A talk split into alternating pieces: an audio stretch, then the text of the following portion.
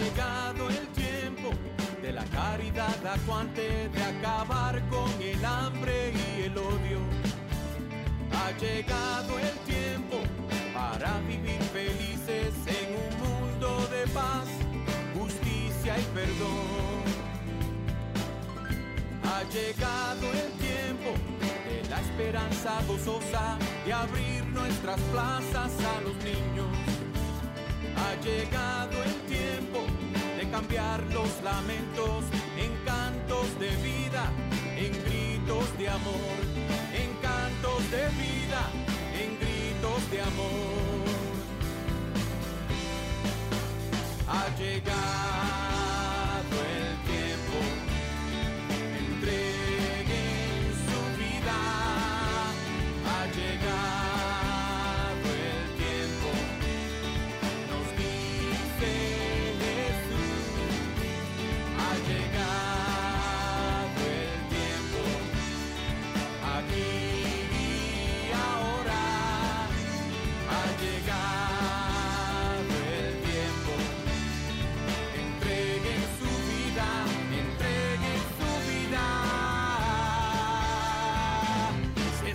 quieren seguir. Bienvenidos. Ustedes están sintonizando al programa arquidiocesano de Chicago Católico, el programa donde se discute la fe católica desde una perspectiva hispana, con Alejandro Castillo, director de Comunicaciones Hispanas, y el padre Claudio Díaz Jr., párroco de San Luis Gonzaga. Chicago Católico les llega cada viernes de 8 a 9 de la mañana en la WNDZ 750 AM. Y ahora vamos a acompañar a nuestros presentadores, el padre Claudio Díaz Jr. y Alejandro Castillo. Buenos días, Radio Escuchas, y buenos días, padre Claudio. ¿Cómo estamos hoy? Buenos días Alejandro y buenos días Chicago. Aquí el programa Chicago Católico llegando a tu casa, a tu vida y a tu corazón. Y pregrabado, padre. Pre- ah, pero es bueno, pregrabado pero bueno, ¿eh? Sí, fresquecito. Así es. Así es que, pues, por favor, guarden sus llamaditas hasta la próxima vez que estemos en el estudio. Y por mientras, padre, ¿qué hay de nuevo? Pues oye, de, de fiesta en fiesta, de fiesta en fiesta. La semana pasada tuvimos todo ese fin de semana de, de celebraciones donde eh, el 24 cayó viernes, Nochebuena, el 25 Navidad y el 26 que cayó domingo la celebración de la Sagrada Familia de Jesús, María y José. O sea que ha sido todo un, un fin de semana de fiestas y este igual. O sea, porque digamos hoy viernes estamos celebrando la despedida, ¿no? Se va, que se va, que se va el año. Sí. Y mañana, eh, sábado, es la fiesta a, a la Virgen. El primer día del año siempre se dedica a María Santísima.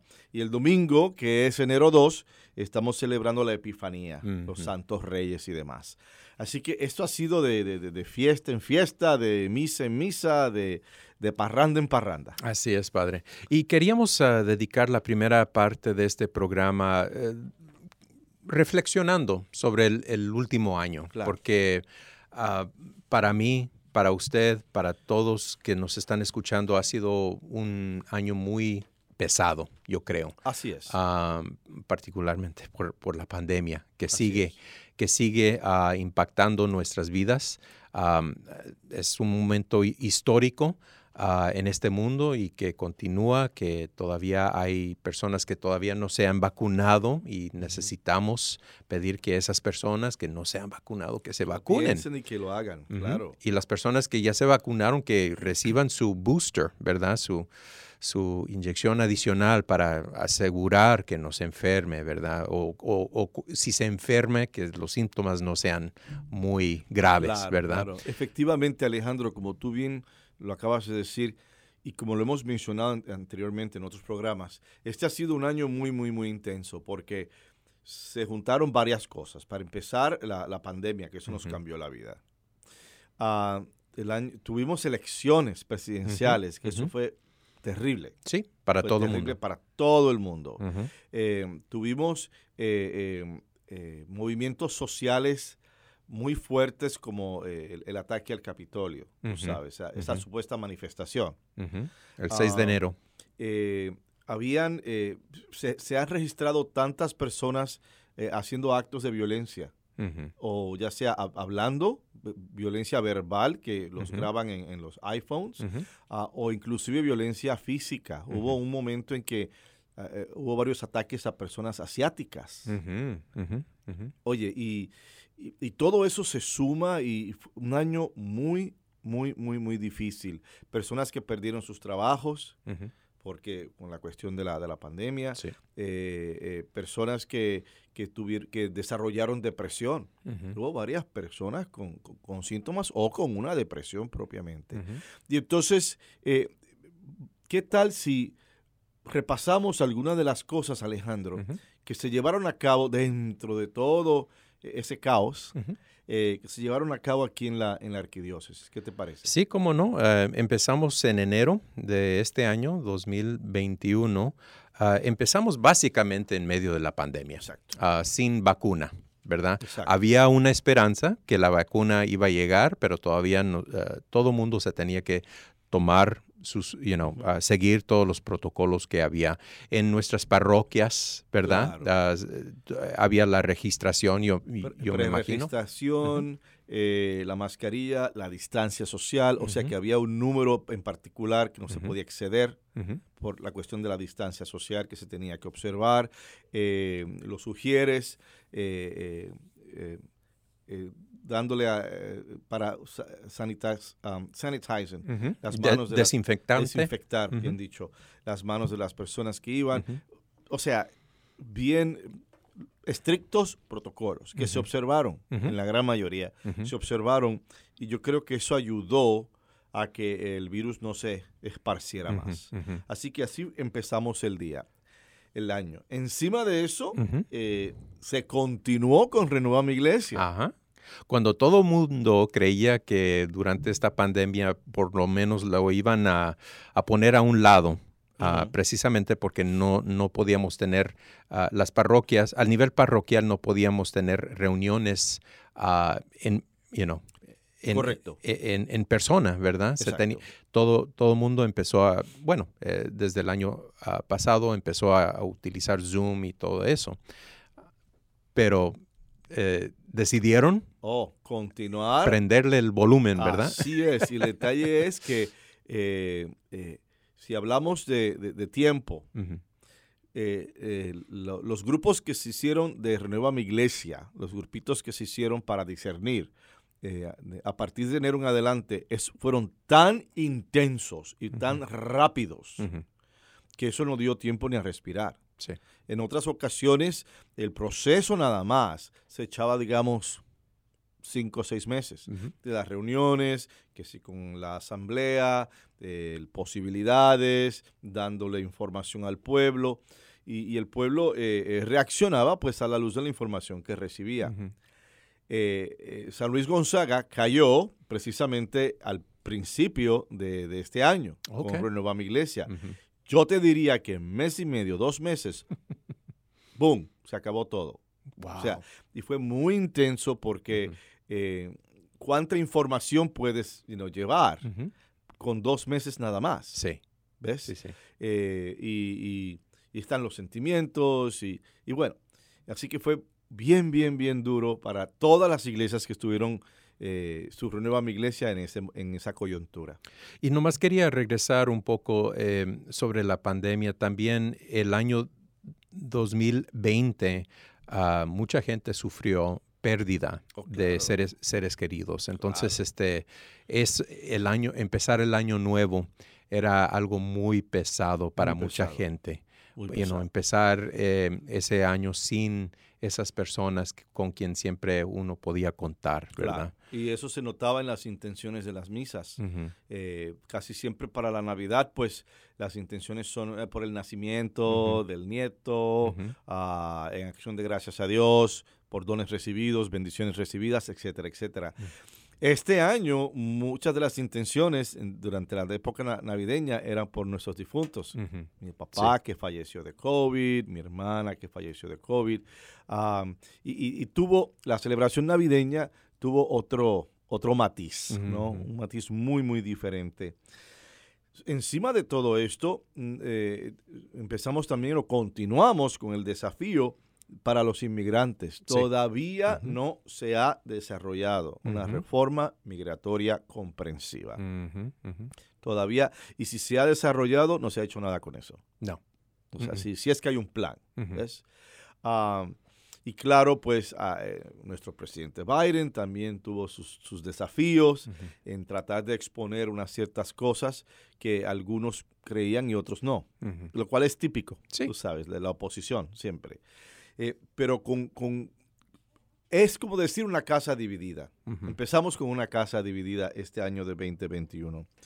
Eh, en febrero, las parroquias comenzaron a prestar sus instalaciones como lugares para pruebas de COVID-19. Esto fue antes de la vacuna. Sí, exacto. y muchas parroquias abrieron sus ah, gimnasios o ah, escuelas o edificios grandes, centros pastorales, para que las personas pudieran hacerse la prueba. Sí. Eh, y entonces, eh, eh, en marzo se empiezan a vacunar, entre ellos los maestros, todo ese personal necesario, tú sabes, que está expuesto al público. Enfermeras, doctores, bomberos, policías, maestros. se comienza con la, vacunación, ¿no? La vacuna. Eh, y, y, fue en febrero y eso pues abrió las puertas a cierta esperanza. Oh, sí. ¿No? cierta, cierta esperanza en medio de todo esto. Y, de nuevo, nuestras parroquias, nuestras escuelas también ayudaron en, asegurar que todas las personas que, estaban elegibles para recibir esas vacunas eh, tenían un lugar cercano para poder hacérselo, porque eso es una de las ah, cosas inmediatamente que se notó, que aunque había ah, una manera de, de este, a tomarse la prueba de COVID o, cuando ya estaba la vacuna disponible, no tenían algunas personas la capacidad o, la, la, manera de llegar a uno de esos sitios. Entonces, por eso muchas de nuestras parroquias y, otros lugares religiosos ofrecieron sus instalaciones para eso. Claro, claro. Y este, las parroquias también, pues, tratando de acomodarse, muchas parroquias cerraron operaciones en términos de la oficina. Todo era a través de teléfono. Oh, sí. Tú sabes. Ah, algunas eh, eh, tuvieron la oportunidad de regresar, tú sabes. Pero volvemos con lo mismo, distancia social y, a desinfectarte las manos y la mascarilla. Hasta el sol de hoy se está usando en, lugares de trabajo, ¿no? Y eso fue en marzo. En abril eh, el obispo Juan Mans, queridísimo, queridísimo por todos nosotros, cumplió 50 años de ordenación sacerdotal y 25 años como obispo. Wow, bravo, bravo. Oh, oh. Don Juan, queridísimo eh, por todos, y no simplemente eh, en el ámbito local, como obispo auxiliar de la arquidiócesis de Chicago, pero también con la conferencia de obispos a, nivel nacional. Él fue parte de, de varias comisiones, eh, de varios grupos, y él fue cabeza de, una comisión que lo llevó a nivel internacional. Exactamente. Porque parte de eso era ir y visitar los países latinoamericanos. Era parte de, su puesto. Entonces, eh, eh, se tuvo, no una, varias celebraciones. Hubo varias celebraciones eh, para expresar nuestro cariño a nuestro querido don Juan Mans. Lo queremos mucho porque es un hombre comprometido hacia la comunidad hispana. Así es. Digo, es, parece que es de origen alemán, alemán, ¿verdad? Pero como siempre decimos aquí, habla mejor español que la mayoría de los hispanos que viven aquí en, en Chicago. No, y la, la otra broma es que cuando habla en, cuando habla en, inglés, habla con un acento latino. sí, sí. Así que hubo, hubo ahí un intercambio. Sí, sí, sí. sí. Entonces, en mayo, eh, se llevaron, en el verano se llevaron a cabo las, las ordenaciones y este año pues se ordenaron nueve sacerdotes. Mm. Eso no se detuvo, eso continuó, bendito sea Dios. Y, necesitamos más vocaciones. Muchas más. Muchas más. Muchas más. Y que salgan del pueblo de ahora. O sea, eh, eh, yo creo que bendito sea Dios por las vocaciones que vienen de afuera. Gracias a Dios tenemos hombres, eh, sacerdotes que se toman un riesgo de aprender una nueva cultura, un nuevo idioma, y vienen de África, vienen de la América Latina, vienen de, de Asia, y fungen como sacerdotes. Pero no deberíamos depender de eso.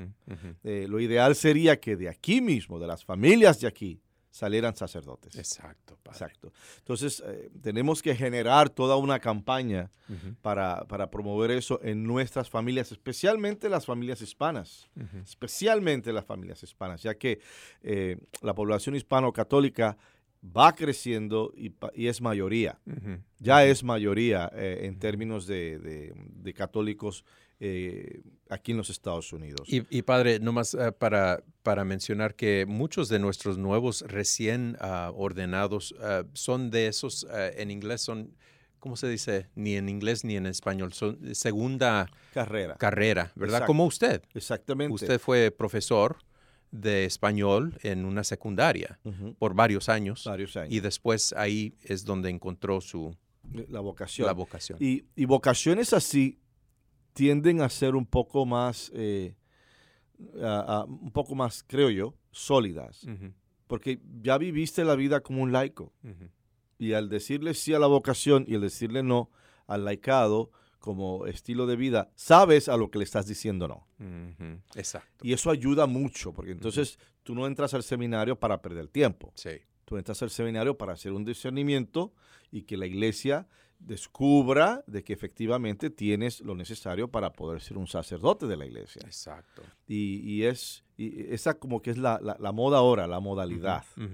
Ah, y claro, pues eh, también durante este año que pasó, eh, se cerraron dos instituciones por diferentes razones, dos instituciones que promovían vocaciones, eh, Casa Jesús y también se cerró San José, el San seminario José. de San Sí, José. sí.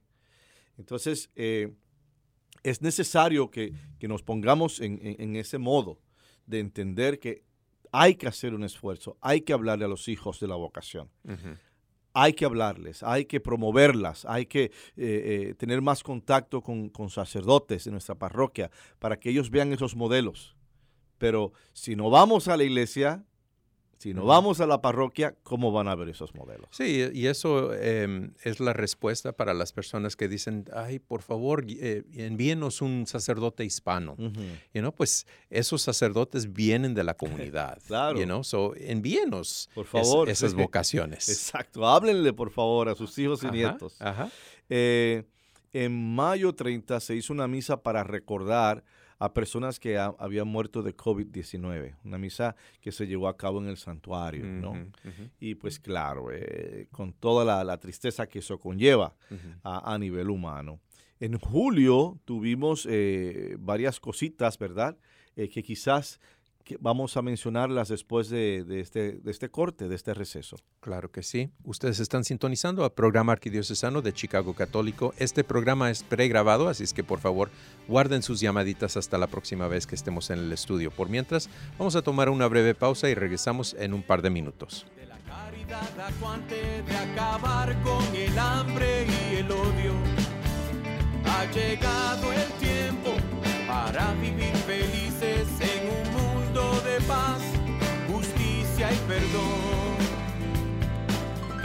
Ha llegado el tiempo de la esperanza gozosa de abrir nuestras plazas a los niños. Ha llegado el tiempo de cambiar los lamentos en cantos de vida, en gritos de amor, en cantos de vida, en gritos de amor. Ha llegado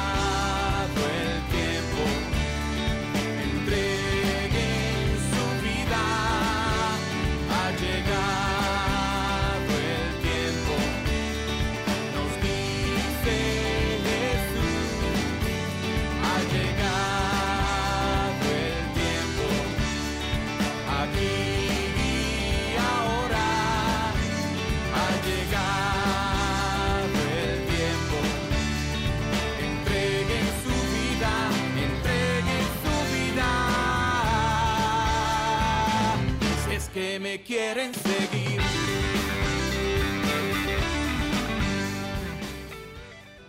El Ministerio de Cementerio es un ministerio central de nuestra fe católica unido a las obras de misericordia corporales. Es reconfortante saber que nuestros cementerios católicos están cuidando los restos de nuestros seres queridos que esperan la resurrección. Hay 45 cementerios católicos en la Arquidiócesis de Chicago dispuestos a ayudarlo en el momento de la pérdida. Llame al 708-449-6100 o visite catholiccemeterieschicago.org para asistencia. Cementerios Católicos, sirviendo a la comunidad católica desde 1837.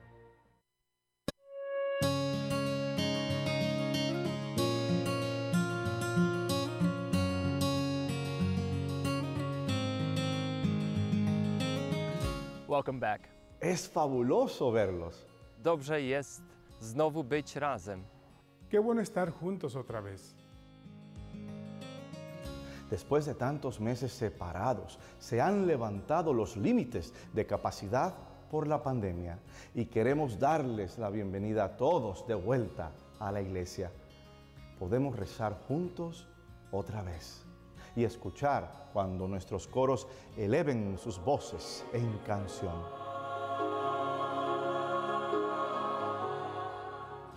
Hemos estado juntos en espíritu y ahora, cuando estén listos, nuestras puertas están abiertas de par en par. We're here to welcome you back to Catholic Mass.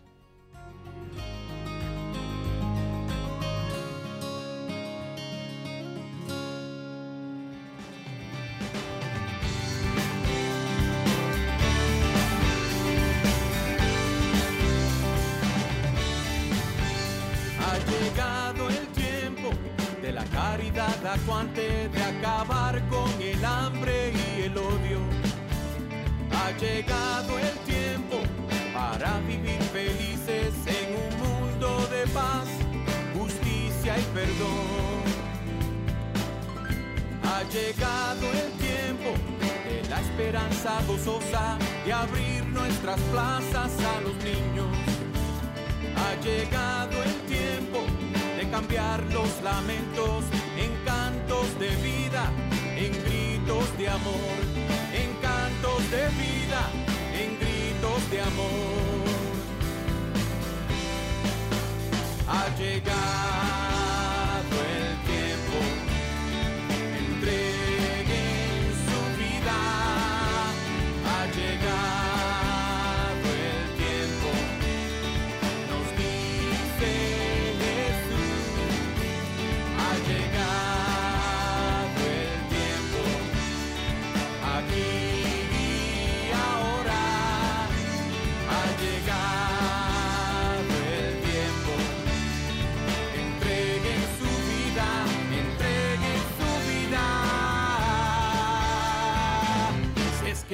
quieren seguir.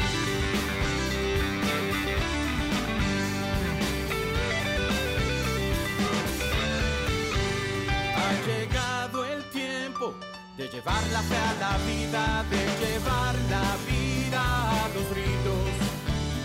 Ha llegado el tiempo de vencer la teoría, de actuar en la fe, esperanza y amor. Ha llegado el tiempo en la plenitud de la historia, el Padre a su Hijo envió.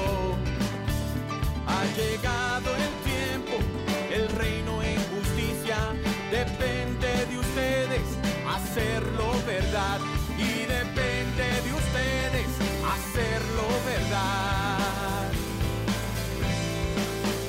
Ha llegado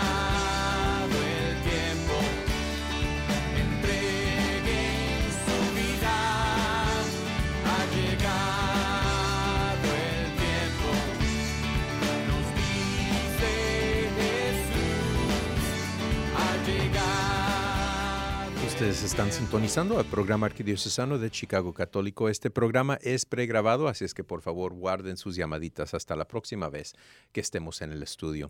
Estábamos hablando del año 2021, padre, y Claro. ya méritos acabábamos, pero tenía algunas cositas que agregar. Mira, eh, Sí, en el verano pasado, por ejemplo, en el mes de julio, el Papa anunció la jubilación del obispo Juan Mans. Él formalmente está jubilado, pero él sigue activo. Oh, sí. Y sigue apoyando las comunidades, y sigue haciendo confirmaciones, y sigue trabajando con el pueblo, por el pueblo y para el pueblo. Eh, también tuvimos la, la, buena nueva de que el padre Sergio Rivas eh, fue nombrado como nuevo coordinador del Consejo Hispano. Y, él ha tenido mucho movimiento, ha hecho muchas cosas muy lindas en cooperación con el Consejo, eh, haciendo, dando una voz a la presencia hispana a nivel arquidiocesano. también, por otro lado, eh, tuvimos el fallecimiento del padre Donald Headley. ¿Usted lo conoció, padre? Sí, ciertamente, ciertamente. un, precursor en el ministerio hispano a nivel de la estructura, a nivel de la estructura. Él, al igual que eh, Bishop Mans, eh, hay un grupo de sacerdotes de esa era que aprendieron el español y aprendieron la cultura cuando no era moda, cuando no era una moda. O sea, y entonces ellos se dieron ese, esa oportunidad y el padre Donald Hetley, adjunto con, me parece que padre Larry Maddock, en paz descanse también, eh, organizaron muchas cositas como el programa de formación de diaconado latino en aquel momento, eh, el Chicago Católico. Eh, Instituto de Liderazgo Pastoral. Todo eso. Hubo muchas cosas que ellos crearon y, y, el padre Hetley pues fue instrumento de, mucha vida en términos del ministerio hispano. Entonces, con su fallecimiento se cerró una era, ¿ves? Porque esto es así, ¿no? Todo cambia, todo se mueve. Con su fallecimiento se cerró una era de un estilo particular ¿no? de hacer ministerio hispano. Y, el ministerio hispano continúa, aunque no hay una oficina, pero continúa a nivel de las parroquias. Y continúan las novenas, y continúan los grupos eh, pastorales y ministeriales. Así que, que el pueblo sigue. El pueblo sigue y seguirá en el nombre de Dios. Y, creo que es importante, you know, hacer este, este tipo de reflexión para hombres como esto, eh, eh, el padre Dan Headley, porque el impacto que han tenido todavía oh. sigue hasta el, hasta el momento. Así es. You know, y, este, y es necesario aprender de las lecciones que ellos nos, nos dieron. E, él, ah, contribuyó al Chicago Católico por muchos años también. Claro. en términos de, formación. Es que sabemos y entendemos que esa filosofía de, you know, acabemos con lo viejo, que venga lo nuevo, eso no funciona. Eso no funciona. Eso fue uno de los grandes problemas que tuvimos al tratar de interpretar Concilio Vaticano II aquí en los Estados Unidos. Afuera lo viejo, que venga lo nuevo. Y a veces, en que venga lo nuevo, lo que se estaban haciendo eran experimentos. Experimentando a ver si sale, a ver si sale, porque como tiene que ser nuevo, tiene que ser algo fuera de la caja.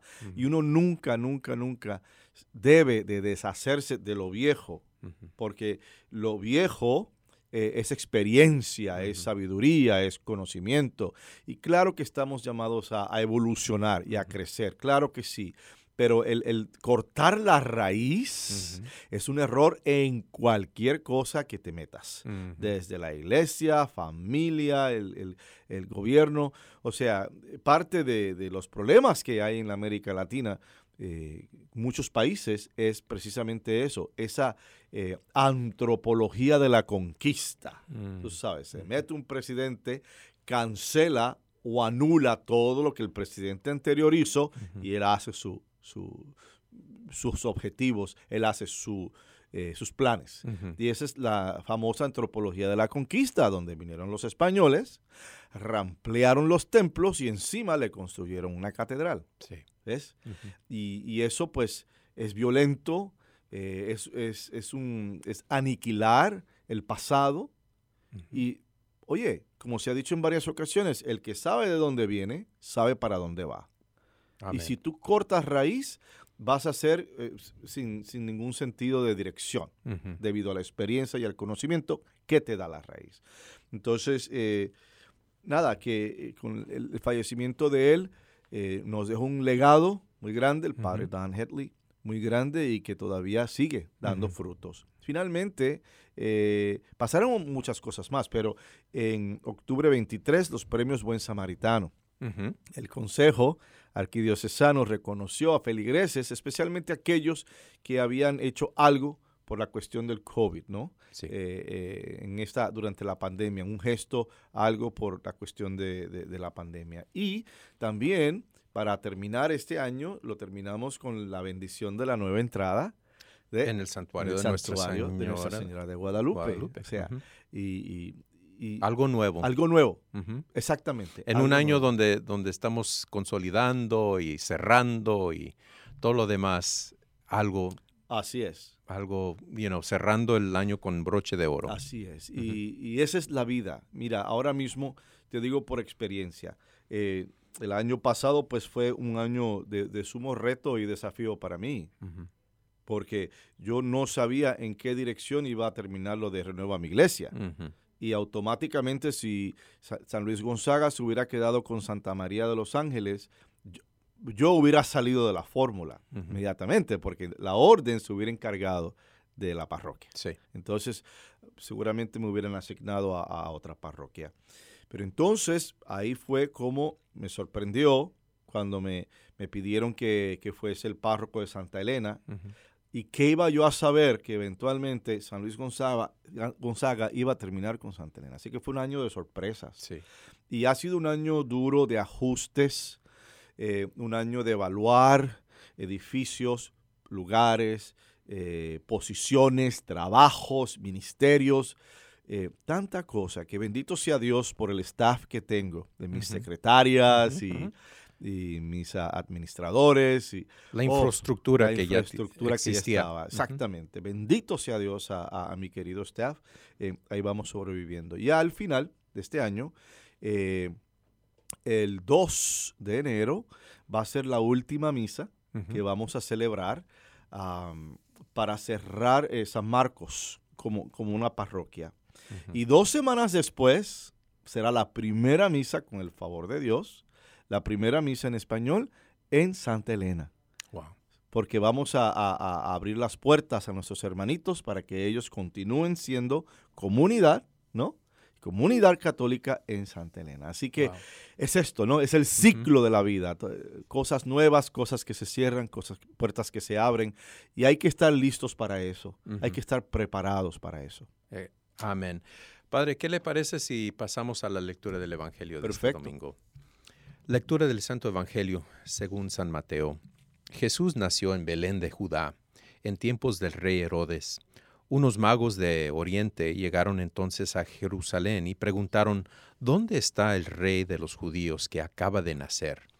Porque vimos surgir su estrella y hemos venido a adorarlo. Al enterarse esto, el rey Herodes se sobresaltó y toda Jerusalén con él. Convocó entonces a los sumos sacerdotes y a los escribas del pueblo y les preguntó dónde tenía que nacer el Mesías. Ellos le contestaron, en Belén de Judá, porque así lo ha escrito el profeta. Y tú, Belén, tierra de Judá, no eres en manera alguna la menor entre las ciudades ilustres de Judá, pues de ti saldrá un jefe, que será el pastor de mi pueblo Israel. Entonces Herodes llamó en secreto a los magos para que le precisaran el tiempo en que les había aparecido la estrella, y los mandó a Belén, diciéndoles, vayan a averiguar cuidadosamente qué hay de ese niño, y cuando lo encuentren, avísenme, para que yo también vaya a adorarlo. Después de oír al rey, los magos se pusieron en camino, y de pronto la estrella que habían visto surgir comenzó a guiarlos, hasta que se detuvo encima de donde estaba el niño. Al ver de nuevo la estrella, se llenaron de inmensa alegría. Entraron en la casa y vieron al niño con María, su madre, y postrándose, lo adoraron. Después, abriendo sus cofres, le ofrecieron regalos, oro, incienso y mirra. Advertidos durante el sueño de que no volvieran a Herodes, regresaron a su tierra por otro camino. Esta es la palabra del Señor.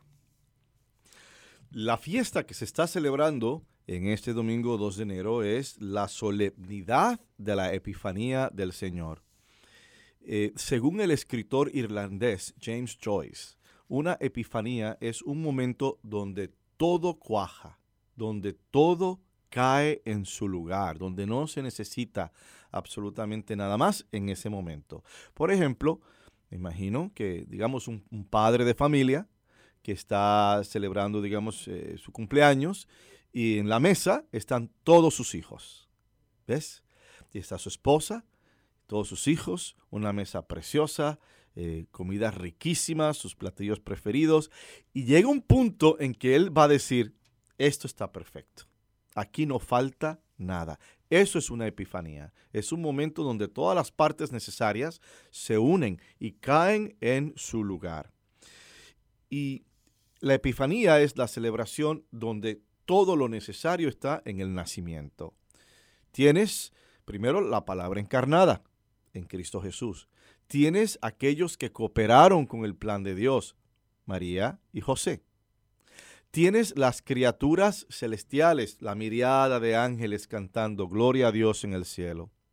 Tienes las criaturas de la tierra representadas en la mula y en el buey y en las ovejitas. Y en algunos nacimientos colocan todo tipo de animalitos, inclusive en algunos nacimientos particularmente de España o Portugal colocan un gallo en, el nacimiento, símbolo del gallo que va a cantar cuando Jesús va a ser traicionado. Entonces tienes las criaturas celestiales, las criaturas eh, terrenales, tienes los sencillos, los pobres en los pastores. Y también tienes los letrados, los poderosos eh, en los reyes, santos reyes. En otras palabras, todo está representado ahí dentro de ese pesebre. Y eso se le llama una epifanía. Entonces, la lectura del Evangelio que, suena casi como una novela, tú sabes, de intriga y, de sorpresas, casi como una novela. Eh, eh, se, enriquece con la primera lectura. En la primera lectura que habla de la belleza de una Jerusalén victoriosa, cuando dice, levántate y resplandece Jerusalén, porque ha llegado tu luz y dice, levanta los ojos y mira alrededor. Tus hijos llegan de lejos. A tus hijas las traen en brazos. Entonces se alegrará y se ensanchará. Te inundará una multitud de camellos y dromedarios. Eh, vendrán todos los de Sabá trayendo incienso y oro y proclamando las alabanzas del Señor. O sea, eh, eh, es una abundancia, es un esplendor digno, digno de Dios y digno de aquellos que nos profesemos hijos e hijas de Dios. ¿Ves? Yo siempre digo, somos príncipes y princesas de la corte de nuestro Padre Dios, que es el rey, es un rey. Entonces, e, esa, esa imagen de esa primera, disfrútenla cuando la escuchen, ¿eh? esa primera lectura eh, eh, e, es evocativa de lo que vemos en el pesebre, donde todo está completo, donde no se necesita nada más. Los magos o los reyes magos, como se conocen en, ciertas partes como Puerto Rico, ah, o los santos reyes, ah, venían del oriente, venían de la parte este de esa comarca. Y ellos estudiaban astronomía, eran astrónomos, no astrólogos, astrónomos. Y vieron este nuevo lucero, esta nueva estrella, y les llamó la atención. Y al consultar con la tradición, se dieron cuenta, aquí está pasando algo muy grande. Y eso lo podemos discutir, ¿verdad? Después de tomar un receso. Ustedes están sintonizando el programa arquidiocesano de Chicago Católico. Este programa es pregrabado, así es que por favor guarden sus llamaditas hasta la próxima vez que estemos en el estudio. Por mientras vamos a tomar una breve pausa y regresamos en un par de minutos. Ha llegado el tiempo de la caridad de acabar con el hambre y el odio. Ha llegado el tiempo para vivir paz, justicia y perdón. Ha llegado el tiempo de la esperanza gozosa de abrir nuestras plazas a los niños. Ha llegado el tiempo de cambiar los lamentos en cantos de vida, en gritos de amor, en cantos de vida, en gritos de amor. Ha llegado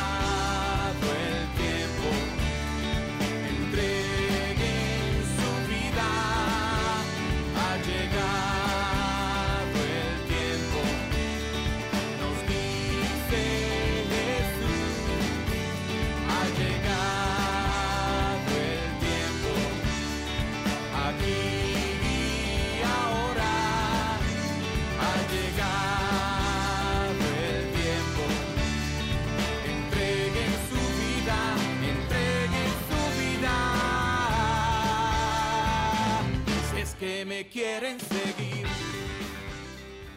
El Ministerio de Cementerio es un ministerio central de nuestra fe católica unido a las obras de misericordia corporales.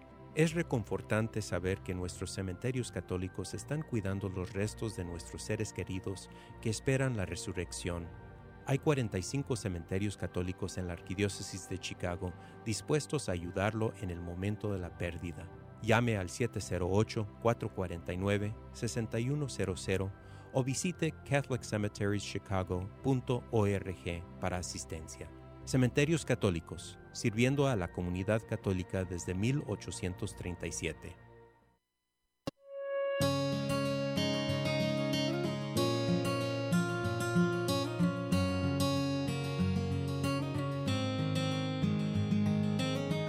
Welcome back. Es fabuloso verlos.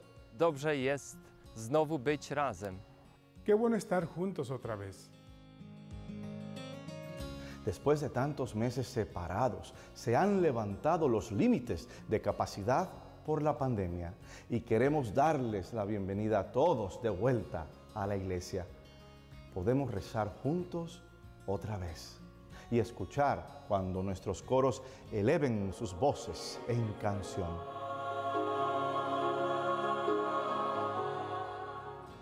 Hemos estado juntos en espíritu y ahora, cuando estén listos, nuestras puertas están abiertas de par en par. We're here to welcome you back to Catholic Mass.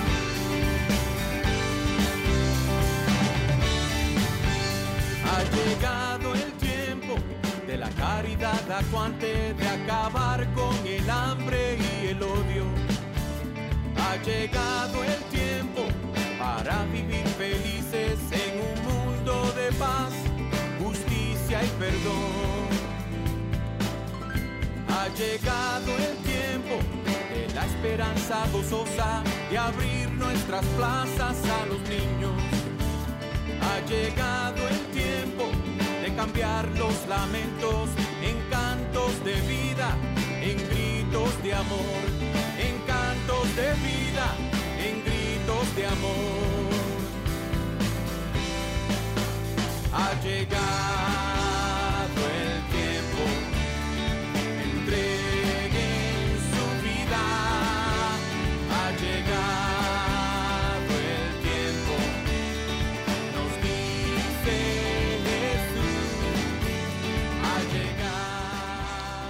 Están sintonizando al programa arquidiocesano de Chicago Católico. Ah, este programa es pregrabado, así es que por favor guarden sus llamaditas hasta la próxima vez que estemos en el estudio. Por mientras, regresamos a la reflexión del Padre Claudio. Luego entonces, eh, los reyes eh, desde la distancia habían visto este fenómeno de la estrella y consultaron antiguos eh, documentos y entre ellos eh, encontraron una línea de uno de los profetas que hablaba de que el Salvador iba a nacer en, esa área y que la estrella iba a marcar. Entonces ellos se dieron a la tarea de ir desde el oriente, caminando hacia el oeste, hacia eh, Belén, Belén de Judá. Bueno, hacia Jerusalén, mejor dicho, porque no estaban muy seguros exactamente. Así que imagínense estos reyes con todo un equipo, porque no son ellos nada más en un caballo. Si eran reyes, tenían recursos. Así que imagínense esa caravana sabe Dios de cuántos eh, dromedarios o caballos o eh, animales, esclavos, sirvientes, soldados, eh, cada cual con su séquito. Y si estaban casados con sus esposas y demás, sus hijos. Esto es una cosa muy, muy impactante. O sea, ellos no pasaban desapercibidos. Y parte del protocolo es, siendo ellos reyes, si tú ibas a otro territorio, por protocolo tenías que ir a la cabeza de esa área, el rey de, esa comarca. Y esa fue la razón por la cual ellos van a Jerusalén. Y yo me imagino que la entrada de estos reyes, eso fue una cosa pero magnánima, cuando entran a Jerusalén y todo el mundo le da miedo, porque dicen son tres reyes y el nuestro que pasó. O sea, eh, y entonces ellos hacen, tienen una audiencia con Herodes. Y, y Herodes pues se pone nervioso porque agarra la palabra rey y la toma literalmente. Como quien dice, este me va a usurpar. Él mismo, también Herodes, consulta a, los escritos y, los escribas y los fariseos le dicen, efectivamente, algo está pasando y yo creo que es Belén. Y tú, Belén de Judá, no serás la, la tierra más pequeña de todas, porque de ti vendrá un Salvador, un Mesías. Claro, que la mente de Herodes es poder. Lo que él piensa es poder. Y pues se preocupa y le da permiso a los reyes para seguir su, marcha por su territorio y le pide a ellos, mira, una vez ustedes encuentren al niño Dios, eh, déjenme saber para yo ir a adorarlo, pero ese no era el plan, era exterminarlo, salir de él. Los reyes efectivamente llegan al lugar donde está eh, María y el niño. Es interesante porque dice, al ver de nuevo la estrella se llenaron de inmensa alegría. Le iban siguiendo, ¿es? Entraron a la casa y vieron al niño con María su madre y postrándose lo adoraron. O sea que ya cuando los reyes entran, ya María y José ya estaban fuera del pesebre ya estaban fuera del pesebre y seguramente estaban rentando una casa. Quizás tenían hasta intenciones de quedarse ahí. Todo eso cambia, como vemos al final del Evangelio. Pero ya estaban en una casa. Entonces los reyes entran a la casa y abren sus cofres y hay tres regalos significativos. Eh, oro, incienso y mirra. Oro porque es un rey, incienso porque es Dios y mirra porque es un ser humano, un hombre. El oro, pues las coronas, muchas de ellas se hacían de oro. El incienso, usamos incienso cuando queremos orar y el incienso sube como nuestra oración al cielo. Y la mirra se usaba para eh, cuidar los difuntos, para embalsamarlos. El olor era tan rico y los preservaba y los embalsamaba y le daba un buen olor. Entonces, ahí vas. Los tres regalos reconocían, número uno, que este es un rey. Número dos, que ese es Dios. Y número tres, que es un hombre, un ser humano. Y así lo creemos nosotros. Él es hombre excepto en el pecado, todo hombre y todo Dios. Y advertidos en sueño de que no volvieran Herodes, regresaron por otro camino. ¿Qué quiere decir eso? Que cambiaron. El regresar por otro camino es una manera simbólica de decir que dejaron algo atrás.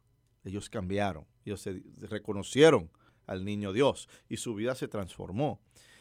Y esa es la idea de, esta celebración de la Epifanía, hermanas y hermanos, que al ver al niño, nosotros cambiemos, evolucionemos, que al ver al niño nosotros eh, asumamos ese nacimiento en nuestros corazones y que hagamos todos los cambios necesarios para poder acercarnos cada día más a Cristo. Y, esta solemnidad es muy, muy, muy especial precisamente por eso, por el, sistema de, y el concepto de plenitud. Todo está presente, todo está lleno. Aquí no falta absolutamente nada. Luego entonces, eh, en esta fiesta, eh, asegúrense de que tengan los santos reyes en, el, en el nacimiento, ¿no? Y el número de los santos reyes es algo muy interesante, ya que en el Evangelio no te dice que son tres. Fíjate que no te da un número específico. Ah, en otras partes, digamos, eh, en otras partes de los Evangelios son muy específicos. Por ejemplo, en una ocasión en que vinieron diez leprosos a Cristo, ¿ves? Y de los diez, nueve no regresaron para agradecer a nadie y uno fue el que regresó. Entonces la cuestión de los números es, muy interesante. Para con los reyes no se dicen los números, se dicen los regalos, lo que trajeron, oro, incienso y mirra. Pero a nivel de la escritura, eso no necesariamente quiere decir que son tres, porque sabe Dios si diez de ellos trajeron oro, y uno trajo incienso, y veinte trajeron mirra. O sea, siguen siendo los mismos regalos con otros números. ¿De dónde viene pues el, número y los nombres? Porque de hecho tampoco te mencionan los nombres en, el Evangelio de, de este domingo. Los nombres y el número viene de la tradición oral. Los primeros 100, 200 años se corrió la voz de que eran tres, porque se hizo como que una lectura pragmática, ¿no? Tres regalos, ok, tres personas. Se hizo una lectura pragmática del mismo y se le dieron hasta nombre. Gaspar, Belchor y Baltasar. Y en algunas culturas eh, los tres representan las razas del mundo. Y siempre tienes un rey blanquito, o un rey oscurito y a veces un rey asiático, con rasgos asiáticos, ¿no? Ah, en Puerto Rico, por ejemplo, que la fiesta de los Santos Reyes es grandísima, eh, porque las dos se juntan, ¿ves? La fiesta de los Santos Reyes es el 6, pero la, Epifanía incluye los Santos Reyes, la fiesta de la Epifanía. Eh, en Puerto Rico, los Santos Reyes no vienen en camello, vienen a caballo. Son tres caballos. Y eso tiene que ver con las raíces, la herencia española que, yace en la cultura puertorriqueña. Entonces, los tres santos reyes vienen de las tres razas. Y hay uno bien blanquito, y hay uno así trigueñito, así, y hay otro negrito, negrito. Las tres razas eh, que conforman eh, la cultura eh, puertorriqueña, que son los españoles, ¿verdad? Con otros grupos europeos, los nativos, los indígenas, los indios taínos y los, los de África, nuestros hermanos de África. y ahí vienen los tres colores y la demostración es no simplemente de la Biblia, pero también de la cultura. Y ahí es donde la cultura y la palabra se casan. Y ese es el resultado. Luego entonces es importantísimo que este año pues tengan sus santos reyes. En algunos ah, hogares colocan los santos reyes lejos del nacimiento. Y según va pasando la semana, los van moviendo, los van moviendo, los van moviendo hasta que al final, en la fiesta de los santos reyes, están ya ahí, ¿no? Adorando al niño Dios. Y, y es un momento de mucha alegría, es un momento de familia, es un momento de también debería ser de reflexión, ¿no? Pensando en que si ellos se tuvieron la molestia de venir de tan lejos para visitar al niño Dios, ¿qué nos cuesta? de ir a la Santa Misa y visitar al Niño Dios en la iglesia. Así que hermanas y hermanos, eh, disfruten esta solemnidad de la Epifanía del Señor y, que Dios a través de los santos reyes nos traiga toda clase de bienes. Amén. Muchísimas gracias, Padre.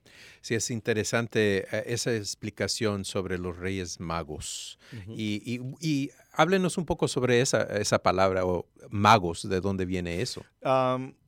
asumo, asumo que eh, el mago es una persona que, crea magia, o sea, que es de la nada sale. Y estos tres salieron de la nada. O sea, eh, los, eh, yo creo que en realidad es astrónomos. Mm. Pero a veces, en, en, hace dos mil, tres mil años, las cosas se confundían. Entonces, tú sabes, eh, un astrónomo que miraba el ciclo de las estrellas, e interpretaba la naturaleza a la luz del movimiento celestial y demás, pues le daban como que ese toque místico de que este, este, hombre es un mago. ¿Ves? Y de ahí que venga eso de los, de los magos. O los santos reyes también. Y uh, De hecho, en Alemania, en el pueblo de Colonia, Köln, tienen tres urnas gigantescas de oro en el altar mayor. Wow. Y ahí piensan y dicen que están las reliquias de los santos reyes. Vámonos. Oh, sí, esto es en En serio. Alemania. O sea, Puede ser. entonces, Lo si- voy a anotar. Sí, en en la catedral de, de Colonia, Köln. Y, y la gracia es que, aunque el Evangelio no te da esa información, la tradición te está diciendo, oye, sí, eran, fueron tres. Y sus nombres fueron tal, tú sabes. Padre, eh, la otra cosa que, que noto es que es- esta es la segunda vez en unas dos, tres semanas que hablamos eh, o, o leemos, leemos en las escrituras sobre la Santa Familia, you know. So ya, you know, a- al nacer y hace un par de semanas fue ya Jesús ah, como 10 años, 12 Ujú, años, algo así. So es interesante que José aparece en diciembre ¿Verdad? y quizás no sé si en otra en otra parte durante la última el año aparición litúrgico. de José fue el niño perdido y hallado en el templo, cuando el niño se pierde. Fue la última que sabemos. Después de ahí el niño regresa a Nazaret, donde estaba la casa de la familia, donde estaba el taller de José. Eh, y, y de ahí en fuera asumimos, asumimos que, que él falleció. Y entonces María era, era, era viuda. Por eso es que cuando Cristo está muriendo en la cruz, ¿ves? ¿Por qué Cristo le da su madre a- al seguidor, a San Juan, el más joven, dicho sea de paso, de los apóstoles? Porque no había más nadie. La lógica te dice que si tú estás muriendo, el hermano que te siga es el que se va a encargar de mamá, Ujú, del segundo, el tercero, lo que sea. Es lógica.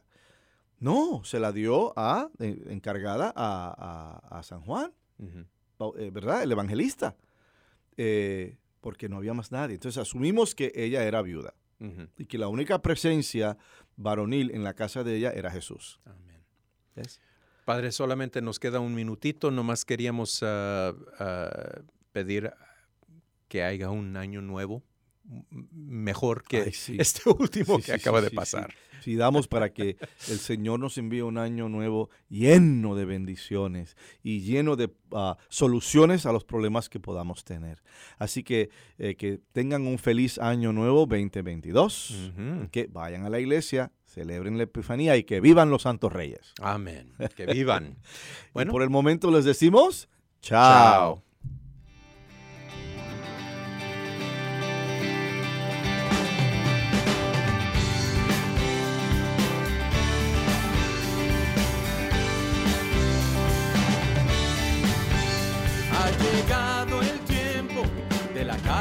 Acuante, de acabar con el hambre y el odio.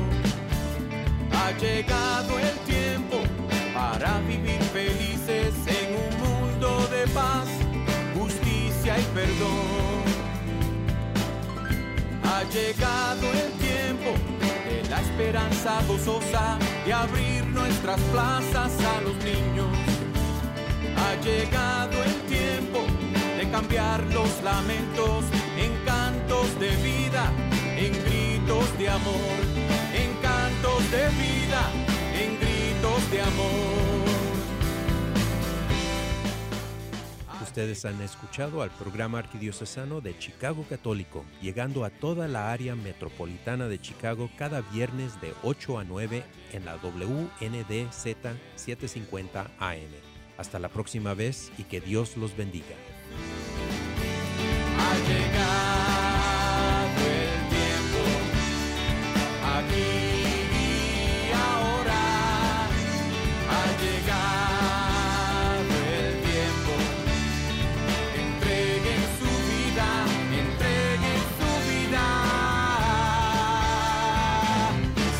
me quieren seguir.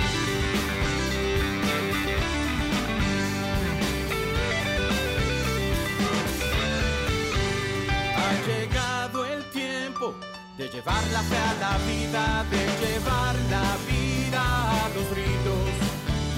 Ha llegado el tiempo de vencer la teoría, de actuar en la fe, esperanza y amor. Ha llegado el tiempo en la plenitud de la historia, el Padre a su Hijo envió.